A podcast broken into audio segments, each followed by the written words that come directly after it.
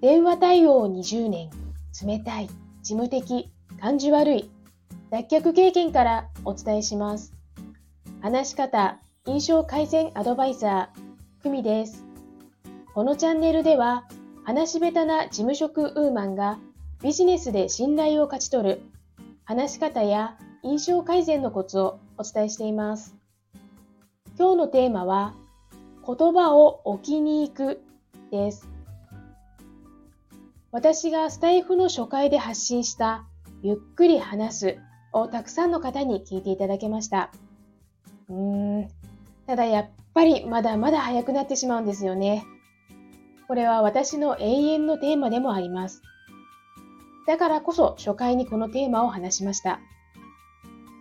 最近私が心がけていることは、言葉を置きに行くというイメージで話すことです。私、〇〇会社の田中と申します。お忙しいところ恐れ入りますが、今お話のお時間よろしいでしょうか？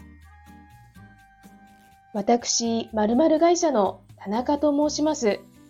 お忙しいところ恐れ入ります。今お話のお時間よろしいでしょうか？印象はいかがでしょうか？一つ目でも決して失礼ではなく、ビジネスでも問題はない話し方です。ただ少し一方的というか、事務的な印象を受けますね。二つ目は、言葉を置きに行くというイメージで話しています。そのため、相手がきちんと受け取ったかどうか、その確認をする間ができているため、より丁寧で気持ちのこもった聞きやすい印象です。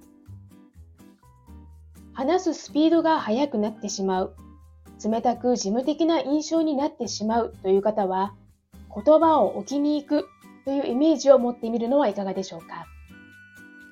お知らせです。あなたの強み発見コーチング60分無料モニターさんを募集しています。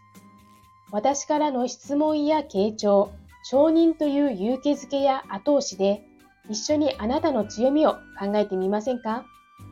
詳細はプロフィール欄をご覧くださいね。